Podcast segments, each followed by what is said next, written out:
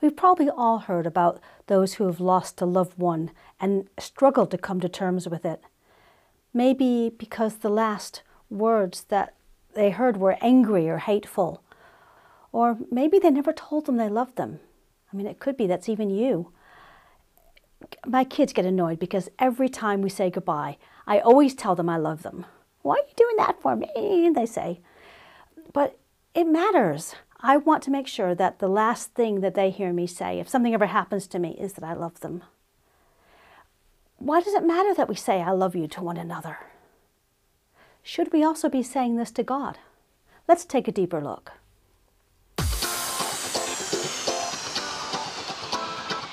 We've spent time in growing with God, looking at what God looks like. Of course, just like with our friends, our relationship with God has many layers. So in this season, we're looking at going deeper with God. When you love someone, you want to communicate with them. At least you should. And if you love someone, you want to tell them that you love them. At least you should. So, of course, words can sometimes ring hollow, though, if you say, I love you, and then you go and don't act as if you love them, either by forgetting somebody or actually doing something to hurt them. So many relationships go wrong because the words are not said. And so many relationships go wrong because the acts of love aren't done. It's the same thing in our relationship with God. I was in a Bible study once, and we were studying love. And at the end, we came up with a definition altogether on what love meant based on what we were reading, what we were studying. And it went something like this. Love is saying or doing something in the best interests of another person, regardless of the personal cost. When we love someone, it affects what we say and it affects what we do. It affects everything about how we relate to the person. We choose to speak and to act as if that person has worth to us. It should affect our words. How can we love someone and, and say bad things either to them or about them to other people? And it should affect our actions. How can we love someone and behave in a way that, that hurts them or, or um, say bad things to them? Love costs us something. It costs us time. We spend time doing things with them, either for the person or with the person, sometimes doing nothing with the person. It costs us energy. We put effort into making them happy. It costs us money. Things like going out on dates or going out for coffee, or as my husband discovered this year, redecorating the bedroom to make it look nice for me. It costs us emotional energy. It's hard to love someone without trying to understand them, working out what makes them happy or sad or angry. And it can cost us our reputation because our relationship with the person we love is more important to us. It matters more than what other people think of us. But all this is worth it because the person we love is worth it. Loving God is similar. Loving God, then, can be defined in the same way.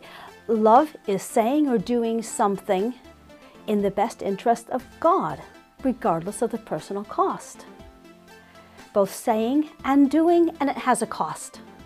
But the cost is worth it because the God we love is worth it. Giving worth to has another name actually, it's a definition for another term. Giving worth to means worship. So, worship then is both saying and doing love to God. We choose to speak and to act as if God has worth to us. You know how it feels, it feels good, doesn't it, to sing love songs? Singing love songs and writing poetry to one another, it's a way of creatively expressing our feelings for one another just singing love songs to our partner can, can help us feel connected and, and bond us together. And it's the same in our relationship with God. That's what the book of Psalms is, is all about. In past generations, people sang to God using chants and hymns, And these were written down so that groups of people could express their love together to God and worship at the same time. When I was younger, I used to listen to the radio and I would often find myself singing along to the love songs. And then once I met God, I started singing these love songs to Him. Today, there's an incredible number of worship songs out there focusing on our love for God. Sometimes there's nothing better than getting together with a large group of people and singing our hearts out to God about how much we love Him. Although, with the pandemic at the moment, it's not very wise. Other times, there's nothing better than being alone with God and whispering a love song into His ear. And it's not just about singing. With our human beloved, we talk to them, we tell them about physical attributes like their hair or their eyes or their muscles. And um, we tell them their personality, their voice. We thank them for doing things for us, like thank you for doing the washing up or for buying that for me. We tell them when they've done something well, that was a really good job, well done, and we cheer them on. It's like that with God. We can do the same thing and we talk to God. We can tell Him something about Himself that, that matters to us. He, God, you are so strong. You are so loving. God, you're perfect. We can thank Him for doing things for us. God, thank you for provide, providing that job for me, or thank you for helping me with that exam. We can tell God when He's done something well. Oh, God, that sunset's amazing.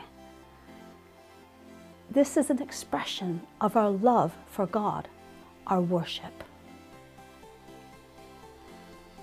And just like whispering sweet nothings into the ear of our beloved, and then going and doing selfish things, it makes our words sound empty, doesn't it?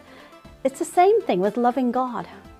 God even has a word for this people who say they love him and then do bad things.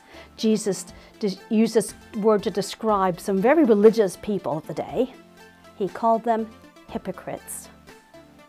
I don't know about you, but I don't want anyone to use that word about me, not even, especially God. So then, how, what, what are the things that we're supposed to do to show God that we love Him? Well, obeying Him for starts. He doesn't demand obedience, um, he didn't make us into robots. He allowed us to be able to say no. But he does see when we listen to him, when we do the things he wants us to do. That's a way of our showing love to him. Loving God should affect our whole lives and the way we live our lives, our choices, our attitudes, our actions. Do we choose to do the things that make him happy? Or are we so focused on our own, our own selves and our desires, our hurts, our anger, that we forget Him? You see, loving God costs us something. It costs us time. We spend time doing things for God, spending time with God, sometimes even doing nothing with God. It costs us energy. We put effort into things that will make Him happy.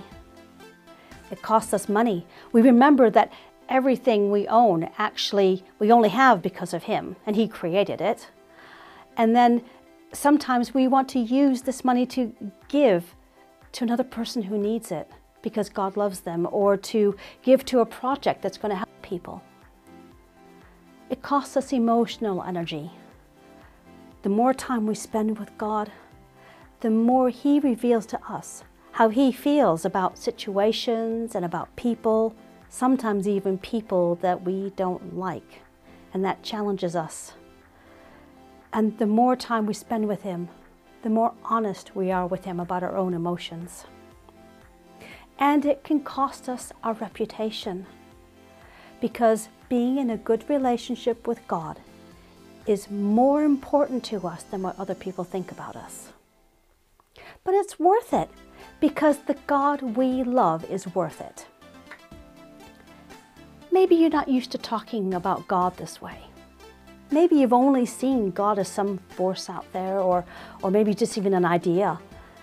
Can I invite you to take a risk and have a conversation with Him? You might be surprised because I know that God loves you very, very much and He wants to both tell you and show you this.